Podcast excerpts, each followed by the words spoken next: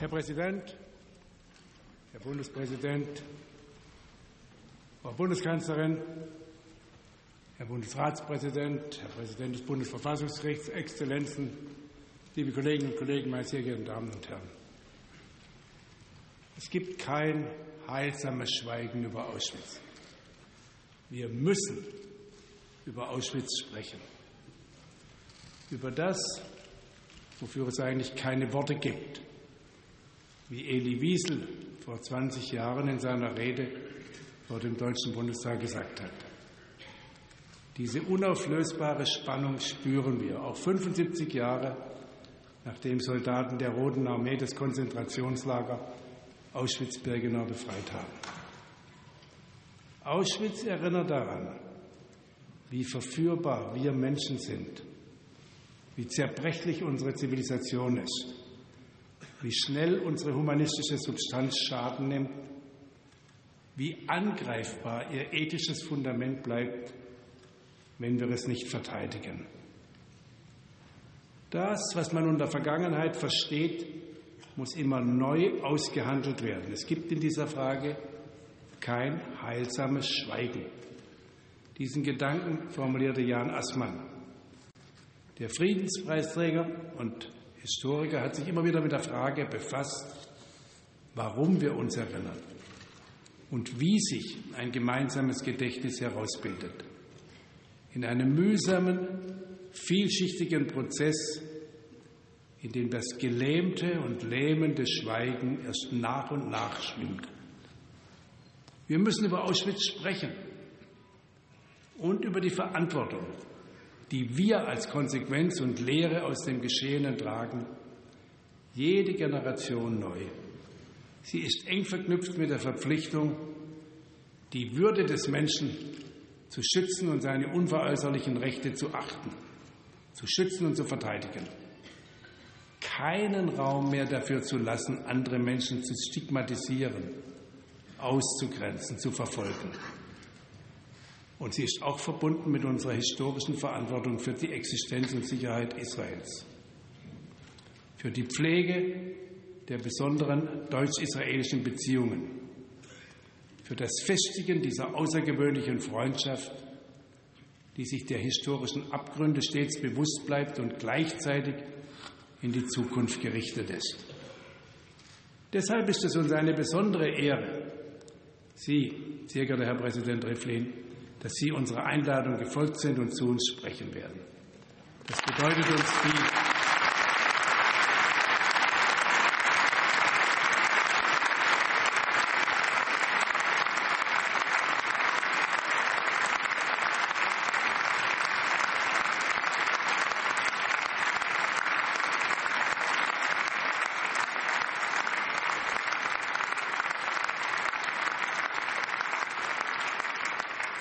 Es ist wichtig für uns in dieser besonderen Stunde, in der wir gemeinsam erinnern. Deutschland und Israel, vertreten durch unsere beiden Staatsoberhäupter. Wir gedenken der Millionen Opfer der nationalsozialistischen Verbrechen, der europäischen Juden, der Sinti und Roma, der slawischen Völker, die zu Untermenschen degradiert wurden, der Zwangsarbeiterinnen und Zwangsarbeiter, der Kriegsgefangenen und aller dem Hungertod ausgelieferten. Wir erinnern an die aus politischen Gründen oder religiösen Motiven verfolgten und ermordeten, an diejenigen, die sich mutig dem SS-Regime widersetzten, die ihre Menschlichkeit bewahrten und das mit dem Leben bezahlten. Wir erinnern an das Leid von Homosexuellen, an die Menschen mit Behinderungen und an das Schicksal der als Asoziale Ausgestoßenen. Wir denken auch an alle jene, die dem Tod zwar entkommen konnten, aber seelisch zerbrochen sind. Und an die Nachkommen, die bis heute vom Trauma des Holocaust gezeichnet sind. Ein heilsames Schweigen über Auschwitz gibt es nicht. Aber das Erinnern ist schmerzhaft. Und der zeitliche Abstand ändert daran nichts. Zu entsetzlich war das, was geschehen ist. Für die Opfer, von denen es viele nie, anderen erst spät gelang, über das Erlittene zu sprechen. Umso stärker bewegt uns, dass dieser Gedenkveranstaltung Überlebende der NS-Verbrechen beiwohnen. Seien Sie uns auf den Tribünen herzlich willkommen.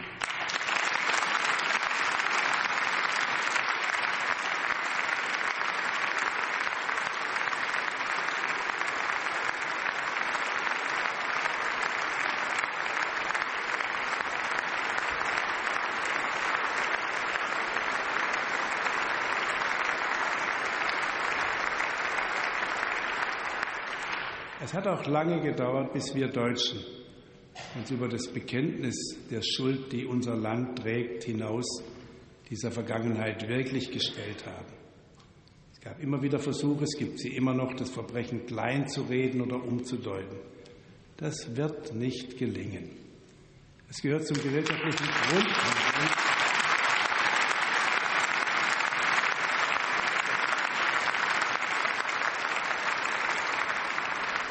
Zu unserem Grundkonsens, diese historische Verantwortung anzunehmen. Und sie ist für das Selbstverständnis unseres Landes konstitutiv. Und wer an diesem Fundament rüttelt, wird scheitern.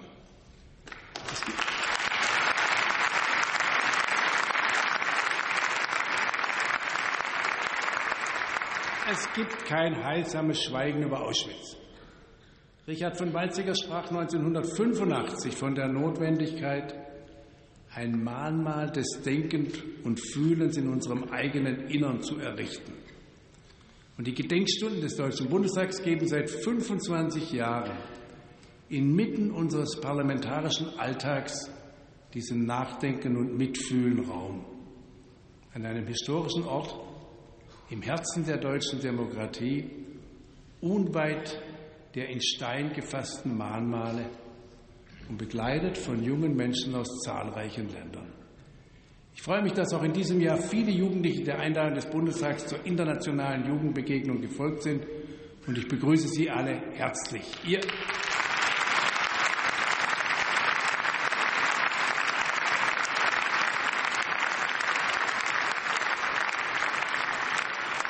Ihr Interesse und Ihr Engagement machen Hoffnung, dass es uns gelingen kann, immer neue Formen und Wege der Erinnerung zu finden. Die Jugendlichen haben in den vergangenen Tagen Auschwitz besucht. Sie konnten dort mit Zeitzeugen sprechen. Zu den Überlebenden dieser Hölle hat der Künstler David Aller gehört. Wir haben heute Morgen im Bundestag eine Ausstellung eröffnet, die sein Leben und sein Werk zeigt.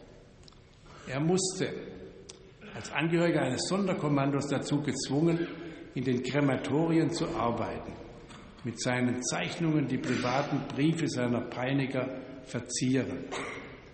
Später hinterließ er mit seinen nachträglich geschaffenen Zeichnungen der Gaskammern und Krematorien verstörende und dabei zutiefst berührende Dokumente über das Grauen von Auschwitz. Der Pianist Igor Levert hat unsere Ausstellungseröffnung musikalisch bereichert. Die Geschichte, meine Damen und Herren, gibt uns keine Handlungsanleitungen. Aber wer sich mit ihr ernsthaft befasst, schärft seine Sensibilität für Entwicklungen in der Gegenwart und kann sie besser deuten. Und diese Sensibilität braucht es auch heute, gerade heute. 75 Jahre nach Auschwitz gibt es in Deutschland noch immer Antisemitismus und Rassismus in vielen Facetten. Mit Jeremy Borowitz und Rebecca Pladi sind heute zwei Rabbiner unter uns, die zum Zeitpunkt des Anschlags von Halle in der Synagoge waren. Ein Angriff, der erschreckende Mordlust gezeigt hat. Juden müssen in Deutschland wieder um ihr Leben fürchten. Dagegen hilft nur ein starker, ein konsequent handelnder Staat und eine couragierte Zivilgesellschaft, die verstanden hat, dass das Geschehene nicht vergangen ist, weil das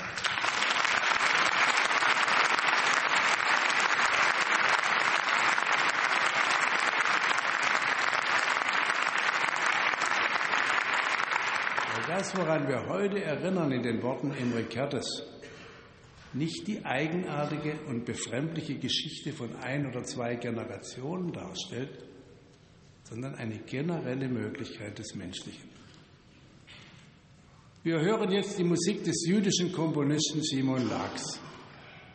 Er hat Auschwitz überlebt als Leiter des Lagerorchesters. Dem Schweigen vieler setzt er nach dem Krieg seine Erinnerungen entgegen über die Musik aus einer anderen Welt, wie er schrieb. Aus einer Welt unerträglicher Qual, aus der es für die wenigsten ein Entrennen gab. Ilse Weber fiel ihr zum Opfer. Die jüdische Schriftstellerin komponierte im Lager Kinderlieder. Beim Gang in die Gaskammer soll sie ihr Wiegenlied Vigala gesungen haben. Wir werden es zum Ausklang hören.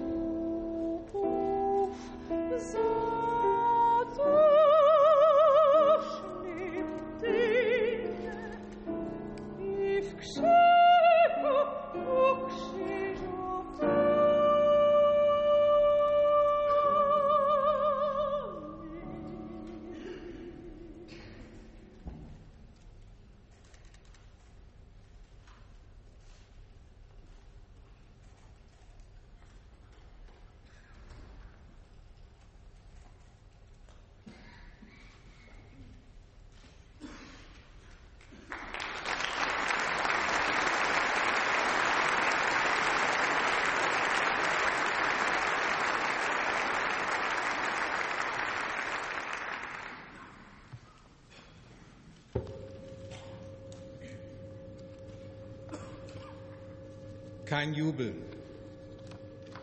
keine Freude. Als die ersten Soldaten der Roten Armee die Lagertore öffneten, hatten wir selbst dafür nicht mehr die Kraft.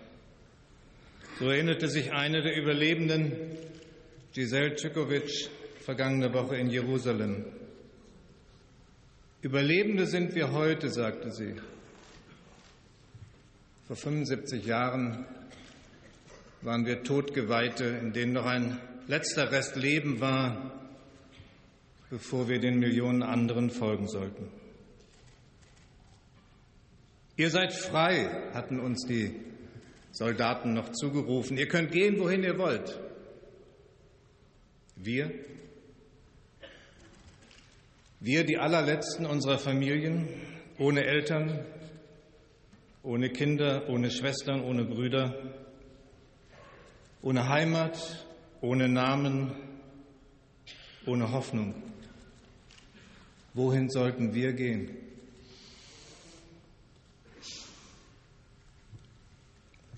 Verehrter Herr Präsident Rivlin, Herr Bundestagspräsident, Frau Bundeskanzlerin, Herr Bundesratspräsident, Herr Präsident des Bundesverfassungsgerichts, meine sehr verehrten Damen und Herren Abgeordnete, Exzellenzen, liebe Gäste.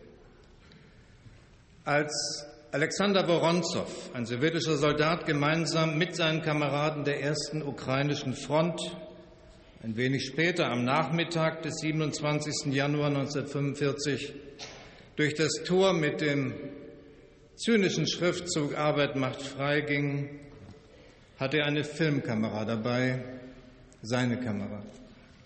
Es sind seine Bilder, die wir kennen als die ersten Bilder nach der Befreiung des Vernichtungslagers Auschwitz-Birkenau.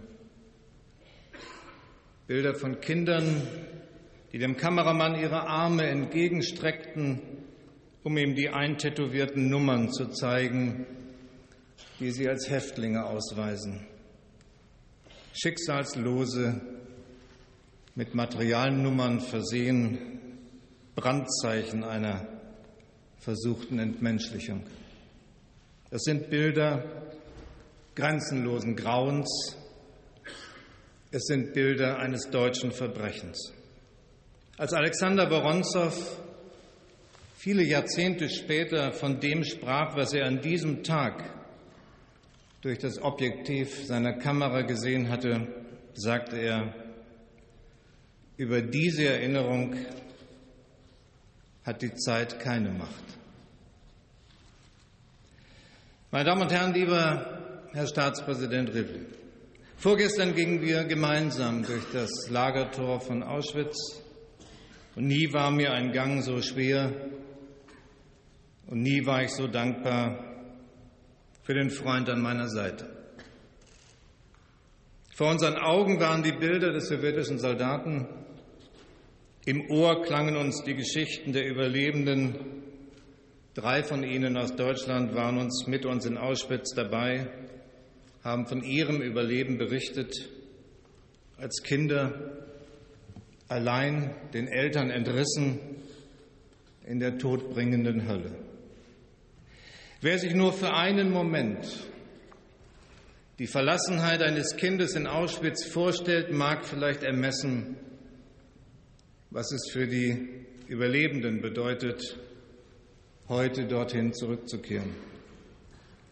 Herr Gardosch, Herr Tausig, ich danke Ihnen dafür, dass Sie uns begleitet haben und wir alle danken Ihnen und den anderen Überlebenden, die heute hier sind, dass Sie heute hier sind. Herzlichen Dank.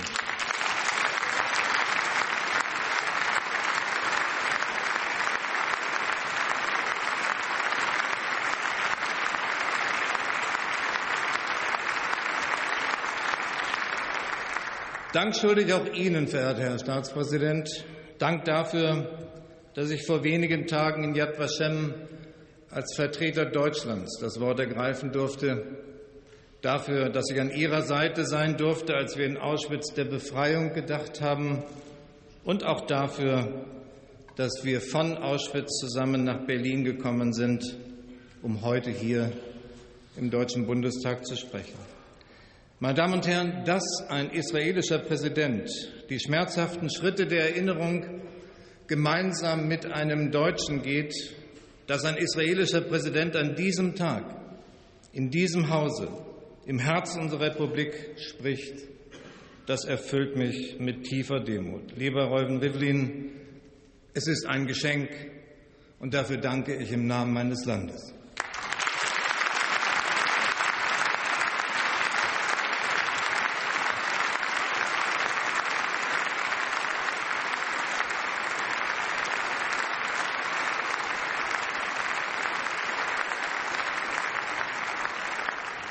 Ihre Anwesenheit heute hier ist ein Zeichen der Verbundenheit, der Verbundenheit zwischen unseren beiden Ländern, zwischen Deutschland und Israel. Ich bin dankbar für dieses Zeichen, aber mehr noch. Ich verstehe es als Verpflichtung, als Verpflichtung, uns der Hand, die Israel uns gereicht hat, würdig zu erweisen, weil ich weiß, die Versöhnung ist eine Gnade, die wir Deutsche nicht erhoffen konnten oder gar erwarten durften.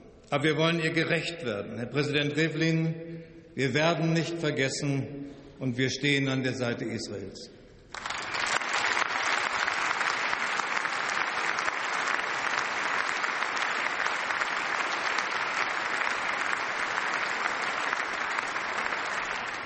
Das gemeinsame Gedenken in den vergangenen Tagen und die gemeinsame Stunde hier im Deutschen Bundestag sind bewegende Momente und das nicht nur für mich. Denn wir wissen, die Zeit hat Macht über uns, über unsere Erinnerung, und es ist an uns zu widerstehen. Es ist an uns die Erinnerung und die Verantwortung, die aus ihr erwächst, gegen jede Anfechtung zu verteidigen. Dafür will ich einstehen als Bundespräsident und als Bürger der Bundesrepublik Deutschland. Meine Generation ist mit den Bildern Alexander Woronzows aufgewachsen. Sie haben uns begleitet und wir waren immer auch mit dem Wunsch konfrontiert, diese Bilder zu verdrängen, den Versuch, sie zu leugnen, dem Willen, sie vergessen zu machen. Und trotz alledem, wir wurden zu Zeugen ihrer Macht über die Zeit.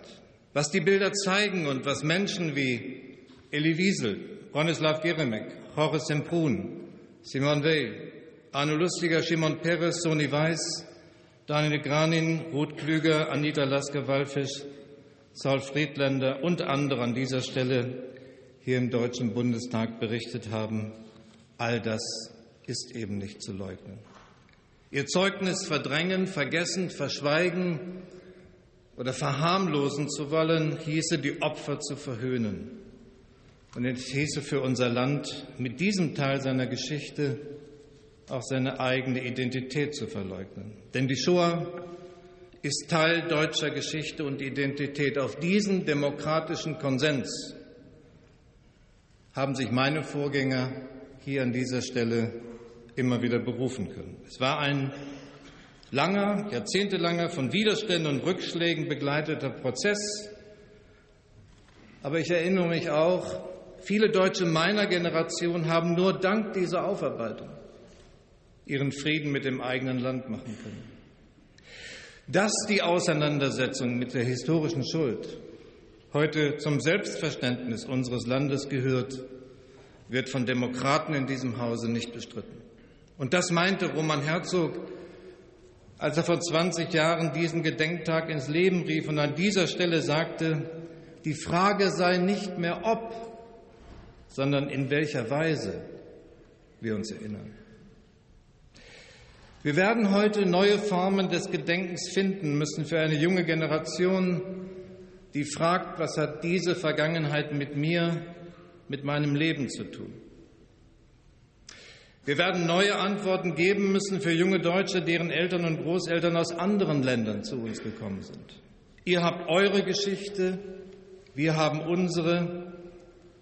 Das kann und darf nicht die Antwort sein. Nein, die Lehren aus unserer Geschichte können und müssen zum Selbstverständnis aller Deutschen gehören, denn die Verantwortung im Hier und heute, die tragen wir alle.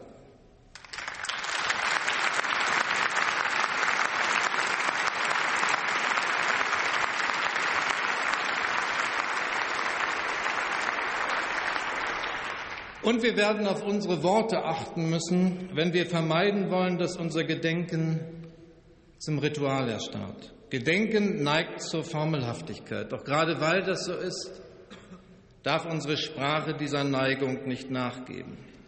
Wir können uns eben nicht damit begnügen, das Unbegreifliche der Shoah zu beschwören, sondern wir wollen das Unermessliche ermessen, das Unfassbare erfassen, das Verlorene betrauern und das um der Opfer willen. Den europäischen Juden, den Sinti und Roma, den politisch Verfolgten, den Homosexuellen, Kranken und Behinderten und den als sogenannte Asoziale und Berufsverbrecher Erniedrigten. Wer die Verbrechen verstehen will, der muss die weiten Wege zurückverfolgen, die zum Lagertor von Auschwitz führten. Die Bahngleise, die an der Rampe endeten, die Zugfahrpläne, die Logistik des Todes, sie wurde in Ämtern mit Berliner Adressen erdacht, nur ein Steinwurf von hier entfernt. Ausgeführt und ins Werk gesetzt wurde all das in über 1000 Lagern und Abertausenden Erschießungsplätzen an Orten, von denen viele weit entfernt im Osten liegen und deren Namen bis heute viele Deutsche nicht gehört haben. Panjerei, Mali Trostenetz, Misoc, Chelmno. Und gerade weil wir wissen, dass diese Verbrechen überall dort bis heute nachwirken, müssen wir unsere historische Verantwortung vor unseren Nachbarn benennen. Deutsche waren es, die das getan haben. Und ebenso müssen wir gegenhalten, wenn Erinnerung instrumentalisiert wird. Geschichtsschreibung gehört nicht unter die Knute der Politik, sondern sie braucht die Freiheit und den offenen Austausch der Historiker untereinander. Geschichte, meine Damen und Herren, darf nicht zur Waffe werden.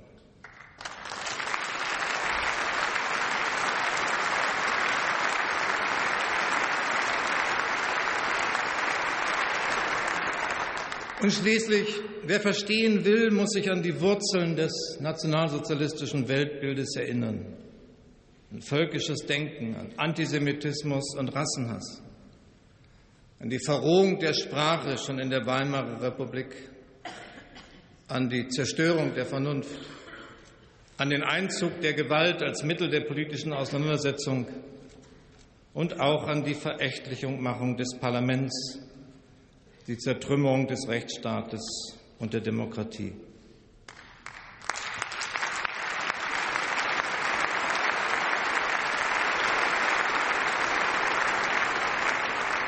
Meine Damen und Herren, der erste Satz unserer Verfassung sagt jedem, der ihn lesen kann und lesen will, was in Auschwitz geschehen ist. Der freiheitlich-demokratische Rechtsstaat ist die Umkehrung des völkischen Denkens. Er stellt die Menschenwürde jedes Einzelnen ins Zentrum. Wer also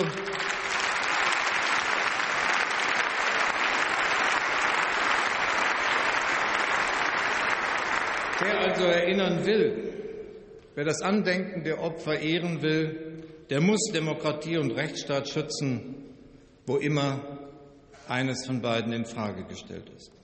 Meine Damen und Herren, vor wenigen Jahren hätte meine Rede an diesem Punkt enden können. Wir waren uns einig über die Lehren der Vergangenheit und eine Erinnerungskultur, die es gemeinsam zu pflegen gilt in diesem Land. Doch ich fürchte, unsere Selbstgewissheit war trügerisch. Ich wünschte, ich könnte erst recht vor unserem Gast aus Israel, ich wünschte, ich könnte mit Überzeugung sagen, wir Deutsche haben verstanden. Doch wie kann ich das sagen, wenn Hass und Hetze sich wieder ausbreiten, wenn das Gift des Nationalismus wieder in Debatten einsickert, auch bei uns? Wie kann ich das sagen, wenn das Tragen der Kipper zum persönlichen Risiko wird oder Juden, die Geschichte habe ich nicht erfunden, die Menora beiseite räumen, wenn der Heizungsableser kommt. Wie kann ich das sagen, wenn ein Rechtsterrorist in Halle an Yom Kippur zwei Menschen ermordet und allein die schwere Holztür der Synagoge ein Massaker an jüdischen Männern, Frauen und Kindern verhindert? Wie kann ich das sagen, wenn diejenigen, die Verantwortung für die Demokratie übernehmen in diesem Land, in Rathäusern, in Parlamenten, auch in Zeitungsredaktionen, wie kann ich das sagen, wenn die angegriffen werden? Wenn sich Menschen nicht mehr trauen, Ehrenämter in ihren Gemeinden zu übernehmen? Wenn ich, wie kann ich das sagen, wenn ein Abgeordneter dieses Hauses wegen seiner Hautfarbe mit dem Tode bedroht wird? Nein, meine Damen und Herren, meine Sorge ist nicht, dass wir Deutsche die Vergangenheit leugnen. Meine Sorge ist, dass wir die Vergangenheit inzwischen besser verstehen als die Gegenwart. Wir dachten, der alte Ungeist würde mit der Zeit vergehen. Aber nein, die bösen Geister der Vergangenheit zeigen sich heute in neuem Gewand. Mehr noch, sie präsentieren ihr völkisches, ihr autoritäres Denken als Vision geradezu als die bessere Antwort auf die offenen Fragen der Zeit. Meine Damen und Herren, verehrte Abgeordnete, ich fürchte, auf all das waren wir nicht genügend vorbereitet. Aber genau daran prüft uns unsere Zeit. Und diese Prüfung müssen wir bestehen. Das sind wir der Verantwortung vor der Geschichte, den Opfern und auch den Überlebenden schuldig.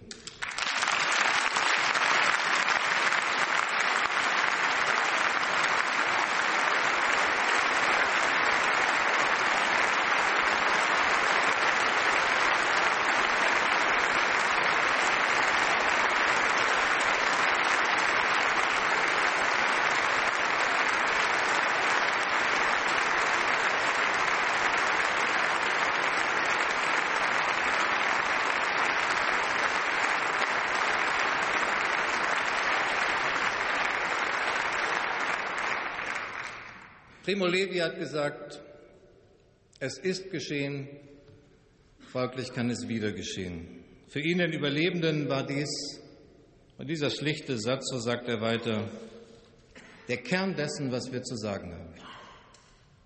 Und für uns ist dieser Satz keine Theorie, keine Formel für Gedenkstunden wie diese. Nein, Levis Satz ist unsere Prüfung, nicht in ferner Zukunft, sondern hier und jetzt. Und deshalb, meine Damen und Herren, darf es keinen Schlussstrich geben. Deshalb, Herr Staatspräsident, bekennen wir heute, 75 Jahre nach der Befreiung von Auschwitz, wir vergessen nicht, was geschehen ist, aber wir vergessen auch nicht, was geschehen kann.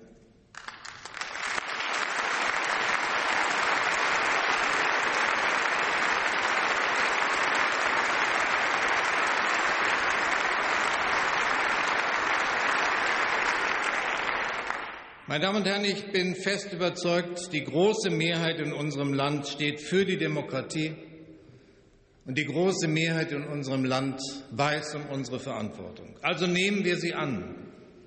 Erheben wir uns gegen den alten Ungeist in der neuen Zeit. Kämpfen wir gegen Antisemitismus, gegen Rassenhass und nationale Eiferei. Erliegen wir nicht der Verführung des Autoritären, streiten wir mit Argumenten, nicht mit Hass. Leben und handeln wir als gute Nachbarn in Europa. Herr Präsident Rivlin, wir wollen Israel und der Welt zeigen, dass unser Land dem neu geschenkten Vertrauen gerecht wird. Das ist unsere Aufgabe, die Aufgabe, die uns die Erinnerung aufgibt. Damit, was geschehen kann, nicht geschehen wird. Herzlichen Dank.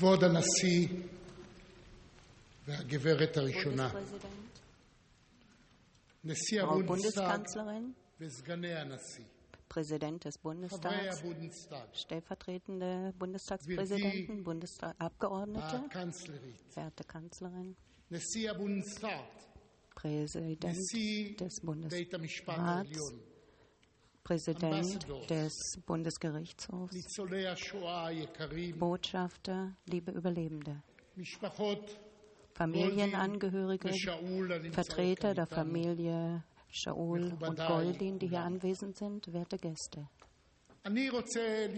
Ich möchte meine Rede mit einem antiken hebräischen Gebet beginnen, mit dem Yiskor-Gebet. Die ursprüngliche Fassung wurde das erste Mal hier auf deutschem Boden verfasst. Und zwar vor ca. 1000 Jahren. Bis heute begleitet dieses Gebet das jüdische Volk. Und gedenkt der Angehörigen derjenigen, die uns teuer sind, am Herzen liegen. Jisko, Gott möge erinnern ohne das Volk Israel, die Seelen sämtliche Opfer der Shoah, Gedenken der Helden der Shoah. Und die tausend Seelen des Volkes Israel waren, die in der Shoah ermordet worden sind. Sechs Millionen Männer, Frauen, Kinder, kleine Mädchen, Jungen und junge Mädchen.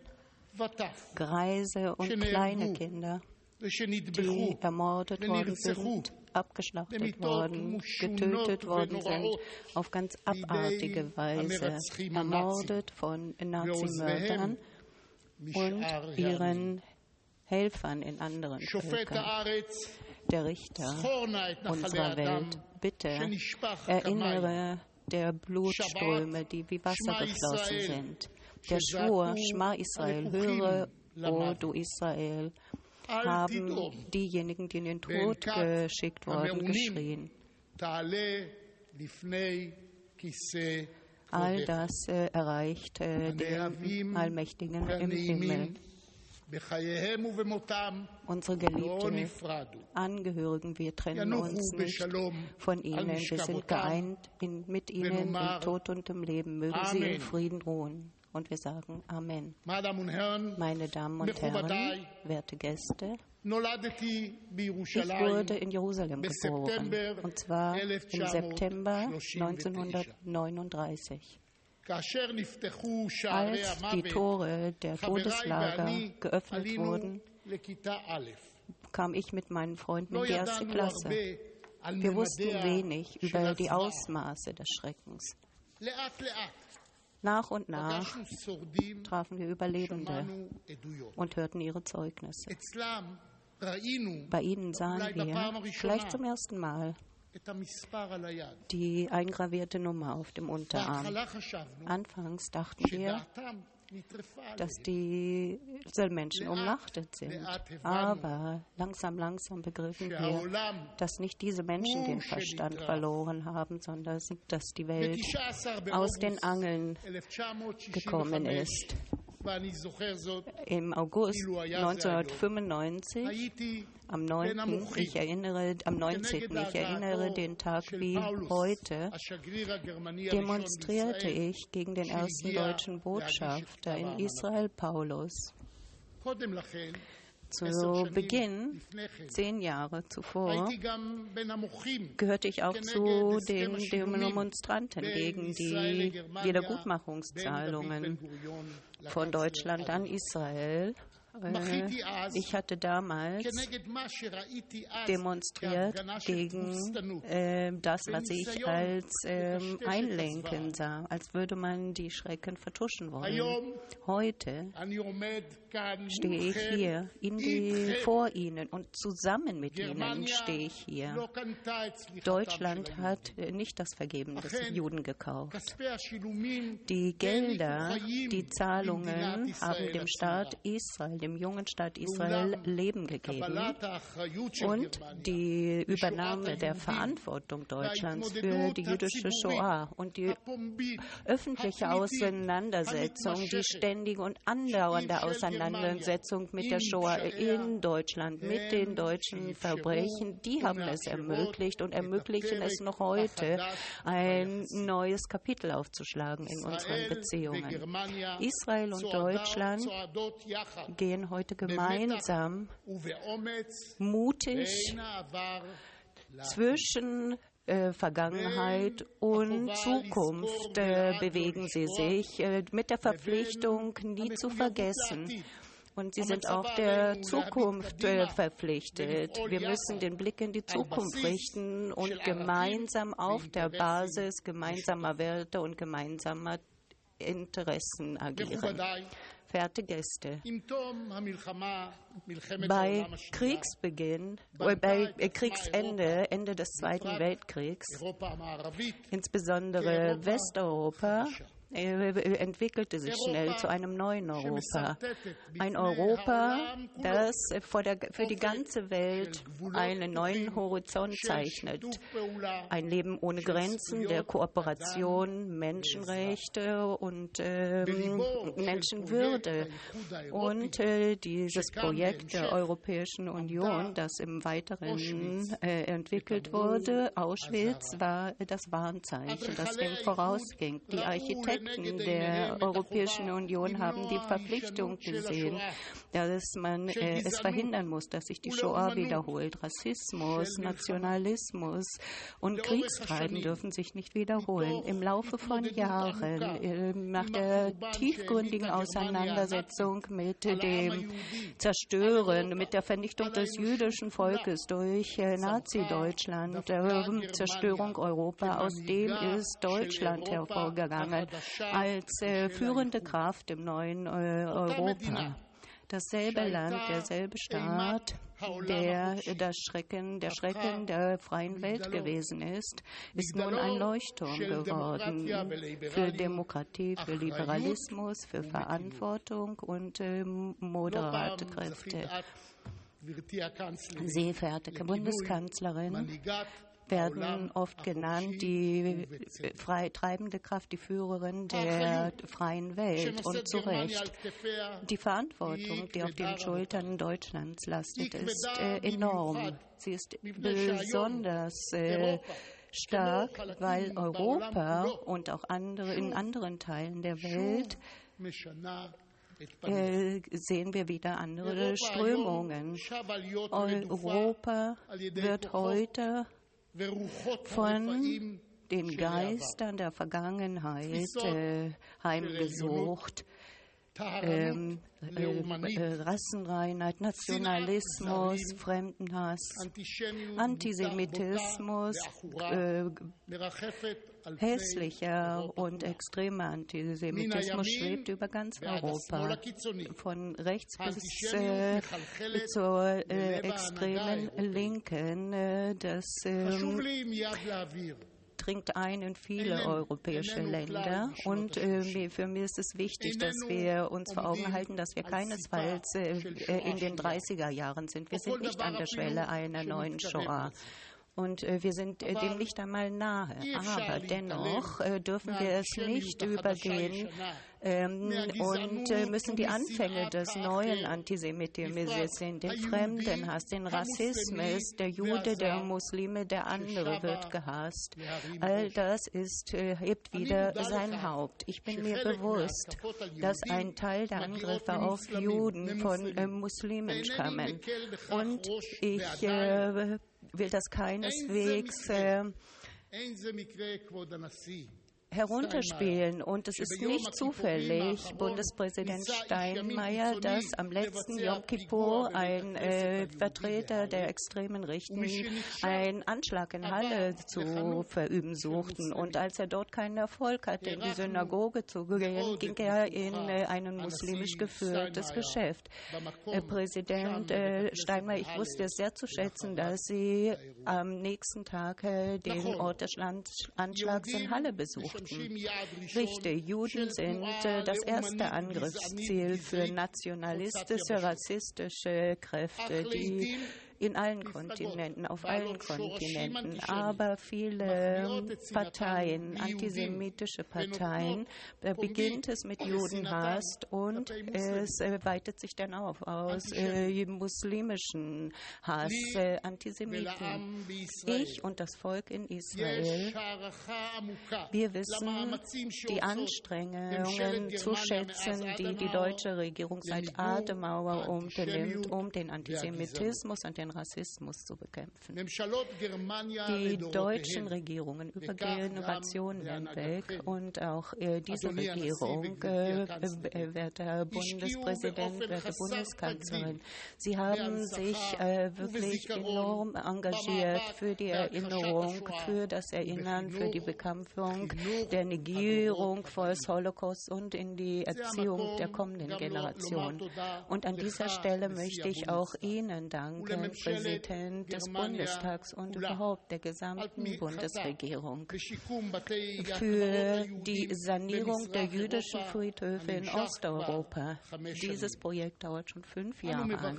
Wir begrüßen diese konsequente Haltung, aber gleichzeitig äh, sind wir besorgt, wie Sie dass es eine Kluft gibt. Eine Kluft zwischen der Investition in der Aufarbeitung und der Tiefe und des chronischen Antisemitismus. In den ersten Jahrzehnten nach dem Zweiten Weltkrieg hatte ich gemeint, dass äh, das Ausmaß dessen, was passiert ist, dass die Menschen angesichts dieses Abgrunds der Vernichtung dass das reicht, ähm, um den Antisemitismus für immer auszumerzen. Heute, wie das der Bundespräsident sagte, heute begreife ich leider, dass das nicht der Fall ist. Auch ich als Angehöriger des jüdischen Volkes habe kein Patentrezept zur Beseitigung des Antisemitismus, aber ich stehe hier. Ich stehe hier, um Ihnen zu sagen, dass der Staat Israel und Deutschland Partner, wahre Partner sind. Gemeinsam stehen wir mit unseren Werten dagegen an, kämpfen vielleicht für immer gegen den Antisemitismus und gegen den Fremdenhass, der zur Vernichtung der Menschlichkeit führte, wie das hier vor 75 Jahren der Fall gewesen ist.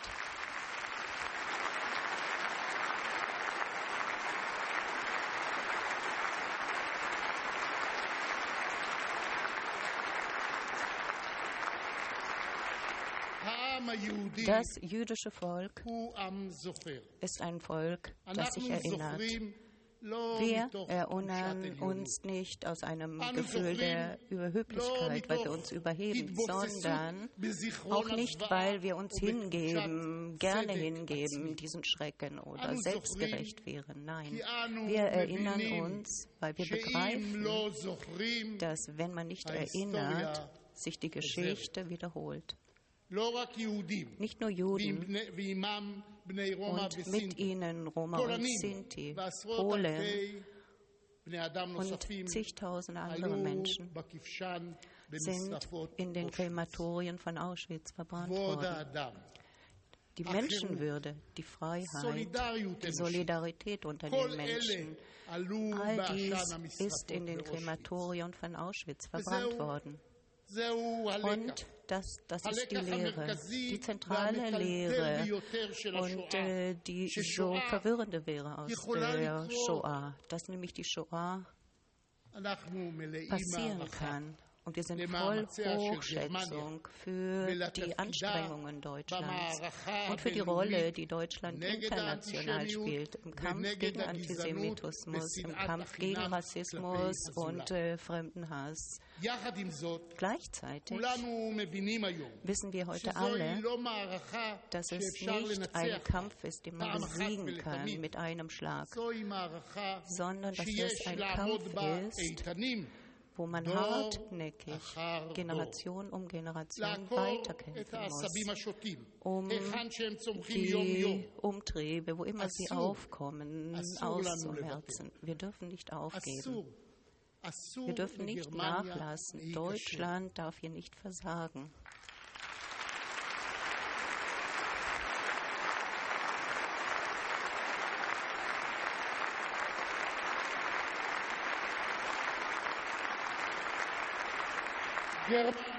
Deutschland, das Land, in dem die Endlösung erdacht wurde, hat die Verantwortung übernommen.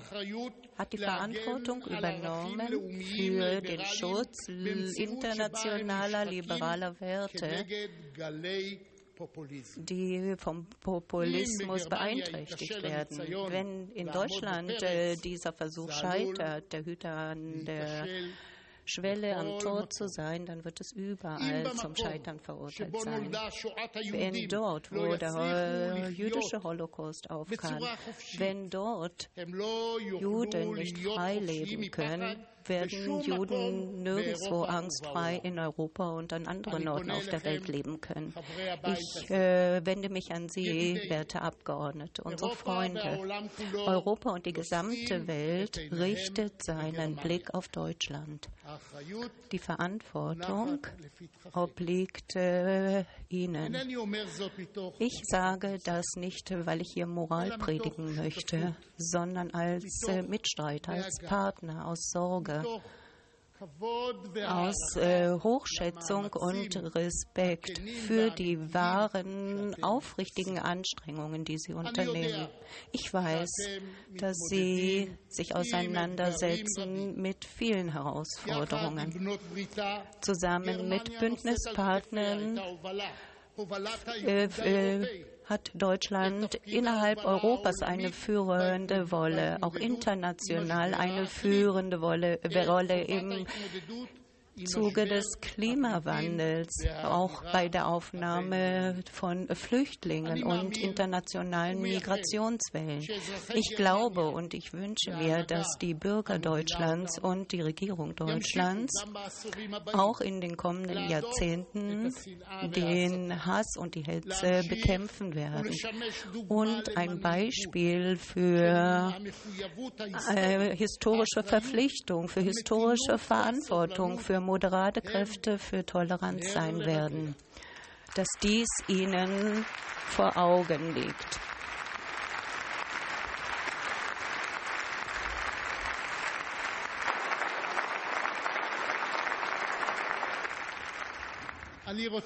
Ich möchte die Regierung in Deutschland bestärken und beglückwünschen zum Mut, zum Nachdruck, zur klaren, eindeutigen Stimme, die sie äußert, obgleich wir den Antisemitismus und den Fremdenhass äh, nicht wegzaubern können, werden wir aber nie dulden, dass die wieder die Oberhand erhalten.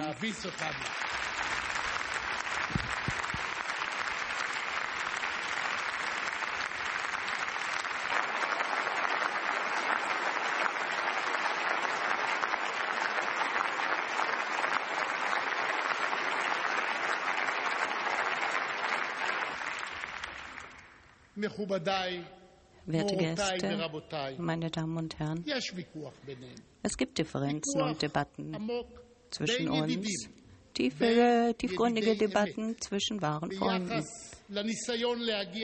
Das betrifft äh, zum Beispiel die Möglichkeit, ein Einvernehmen mit dem Regime im Iran zu erhalten. Es gibt einen Unterschied zwischen der Politik, zwischen den Worten des iranischen Regimes. Aber ausgerechnet an diesem Tag möchte ich Ihnen sagen, dass wir das Privileg nicht haben, wegzuschauen. Wir müssen auf die Politik und auf die Rhetorik dieses Regimes achten. Wir wissen alle nur allzu gut, inwieweit äh, hassgetränkte Rhetorik Rhetorik gegen Israel gefährlich, wie gefährlich sie ist. Und wir wissen, welche Macht diese Rhetorik hat.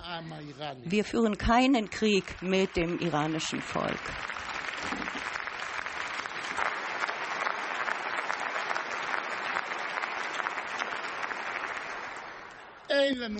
Wir haben keinen Krieg, führen den Krieg nicht mit dem iranischen Volk.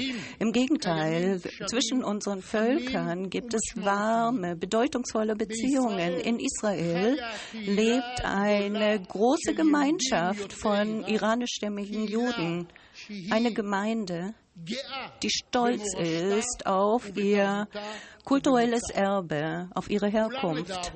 Aber leider ist die Bedrohung, die heute vom Regime des Irans kommt, diese Bedrohung ist äh, keine theoretische Fragestellung. Für uns ist dies eine existenzielle Frage. Wir haben das nicht so definiert, sondern Iran, das iranische Regime definiert es so, dass mit Hartnäckigkeit äh, die Vernichtung Israels verfolgt und unsere Vernichtung sei für das Regime ein politisches und außenpolitisches Ziel.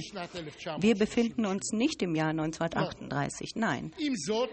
Gleichzeitig dürfen wir unsere Augen nicht schließen vor den Terrororganisationen, äh, die entlang der israelischen Grenze agieren, mit Flugzeugen und äh, Militärfahrzeugen voller gefährlicher Waffen. Die haben ein einziges Ziel. Sie wollen Tel Aviv, Jerusalem, Haifa, Beersheba treffen, diese Raketen und den Rest der Städte Israels.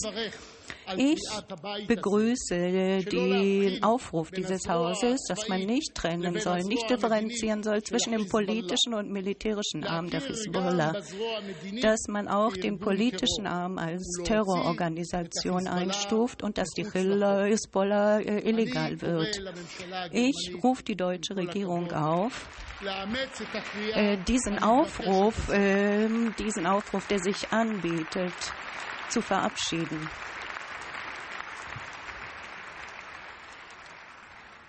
Der Staat Israel kann sich selbst schützen, weiß sich zu verteidigen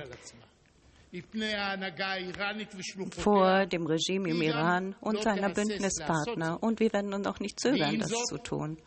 Gleichzeitig bin ich der Meinung, dass das Regime, das äh, darauf ausgerichtet ist, andere Länder zu vernichten, ob das mit Worten und Taten ist, ein Regime, das die politische Vision mit Terror, Hass und Trauer und Verbrechen umsetzt und Vernichtung äh, und Tod von Unschuldigen überall auf der Welt umsetzt. Ein solches Regime ist ein Risiko für den Weltfrieden. Und vor dieser politischen Vision und im Hinblick auf ein solches Regime gibt es nur eine Möglichkeit. Wir müssen dieses Regime isolieren. Wir müssen es ausstoßen aus der Weltgemeinschaft, bis diese mörderischen Bestrebungen bezwungen sind. Meine Damen und Herren, liebe Gäste, der Konflikt im Nahen Osten ist oftmals insbesondere ganz besonders komplex. Der israelisch-palästinensische Konflikt ist zu einer langjährigen Tragödie für beide Völker geworden, für das israelische und das palästinensische Volk. Aber wie auch andere Krisen auf der Welt gelöst worden sind, bin ich überzeugt, dass auch diese Krise lösbar ist und beendet werden kann. Äh, gestern Abend in Washington haben wir Momente gesehen, die hoffnungsvoll stimmen können, vielleicht sogar große Hoffnung wecken. Nach vielen Jahren des politischen, friedenspolitischen Stillstands hat Trump einen Vorschlag unterbreitet, der die Gesprächskanäle wieder öffnen könnte und vielleicht eine gemeinsame Zukunft für uns und die Palästinenser bringen könnte. Es ist nicht einfach.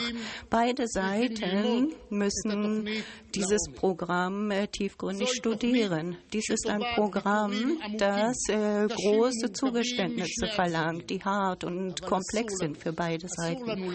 Aber wir dürfen nicht aufgeben, denn diejenigen, die aufgeben, verzichten auf die Chance, und ich, und ich weigere mich äh, aufzugeben. Die Grundlage jeder Lösung muss eine tiefe Wertschätzung für das Menschenleben sein. Und der Glaube, dass auch auf der anderen Seite Menschen leben, die äh, so leben wollen wie wir. Beide Seiten haben ihre Wahrheit. Auf beiden Seiten gibt es Ängste und Hoffnungen. Doch trotz der Schwierigkeiten müssen wir über Lösungen nachdenken, die die Sicherheit und Stabilität festigen, um wirtschaftliches Wachstum für beide Seiten zu ermöglichen. Ich bin hoffnungsvoll bestimmt und ich hoffe, dass äh, dieses, äh, dieser Plan umgesetzt wird unter der von mir hier dargelegten Prinzipien. Und der, die Macht des Staates Israel Israels, die Kraft des Staates Israels äh, lässt uns in den Augen vieler als Goliath erscheinen und die Palästinenser als David. Wir sind nicht Goliath und die Palästinenser sind nicht David. Wir sind nicht David und sie sind nicht Goliath. Unsere Kraft und Stärke Israels im Laufe der Jahre ist nicht äh, dieses Hindernis für, das, für den Frieden, sondern bringt den Frieden. So war es im Fall von Jordanien und Ägypten. Richtig, die Beziehungen zwischen Israel und den Palästinensern sind asymmetrisch. Aber unser Vermögen, eine Lösung, eine politische und, äh, Lösung zu finden, äh, liegt im Potenzial beider Seiten, einander Vertrauen gegenüber aufzubringen. Ohne Vertrauen zu haben, werden wir nur schwer ein Einvernehmen erreichen, das umsetzbar ist. Wir müssen, wir müssen Vertrauen schaffen, Vertrauen bilden und da können Sie uns sehr helfen. Die Zukunft des Nahen Ostens und die Integration Israels in die Region hängen von diesem Vertrauen ab, von der Schaffung dieses Vertrauens ab. Ich danke der Regierung in Deutschland, die tief der israelischen Sicherheit verpflichtet ist, sich der Sicherheit Israels verschrieben hat. Dafür danke ich Ihnen. Und gleichzeitig versuchen Sie, Vertrauen, gegenseitiges Vertrauen zwischen uns und den Palästinensern herzustellen. Werte Gäste, zusammen mit mir und auf, dem, auf der Gäste Bühne im äh, Haus der deutschen Demokratie befinden sich die Angehörigen der Goldin- und Shaul-Familie. Vor fünfeinhalb Jahren Äh, während äh, des äh, Mission Protective Edge ist äh, Oberleutnant Hador Goldin und ähm, Oberfeldwebel Oron Schaul getötet worden. Ihre ähm, Leichen sind noch bei dem werden vom Hamas festgehalten, zurückgehalten. Und wir bitten nochmals um die Hilfe Deutschlands, um die Hilfe der internationalen Gemeinschaft was die Rückführung ihrer sterblichen Überreste betrifft und äh, auch äh, der anderen äh, äh, getöteten Soldaten, die sich bei dem Hamas befinden.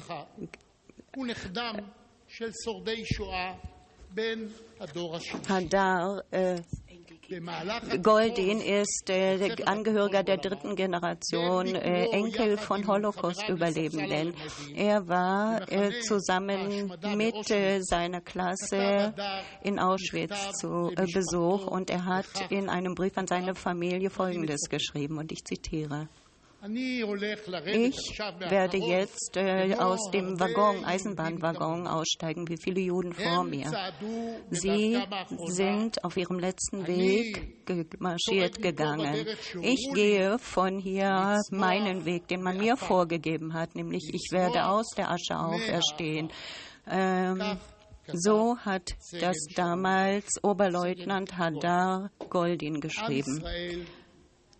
Das Volk Israel ist aus der Asche hervorgegangen und hat einen jüdisch-demokratischen Staat errichtet, einen demokratisch-jüdischen Staat.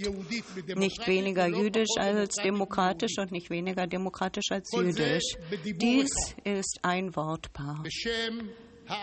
Im Namen des Volkes in Israel möchte ich äh, dem Bundespräsidenten Steinmeier und dem Präsidenten des Bundestags äh, danken.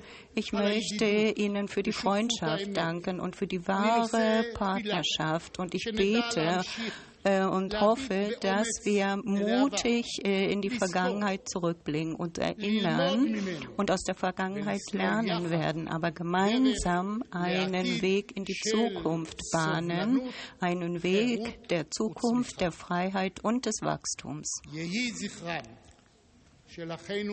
Ich hoffe, Möge die Erinnerung an die Holocaust-Überlebenden und die Kämpfer gegen die Nazis und die Angehörigen, die Gerechten unter den Völkern eingraviert sein in unser Gedenken und zwar für immer. God bless all of you. Thank you.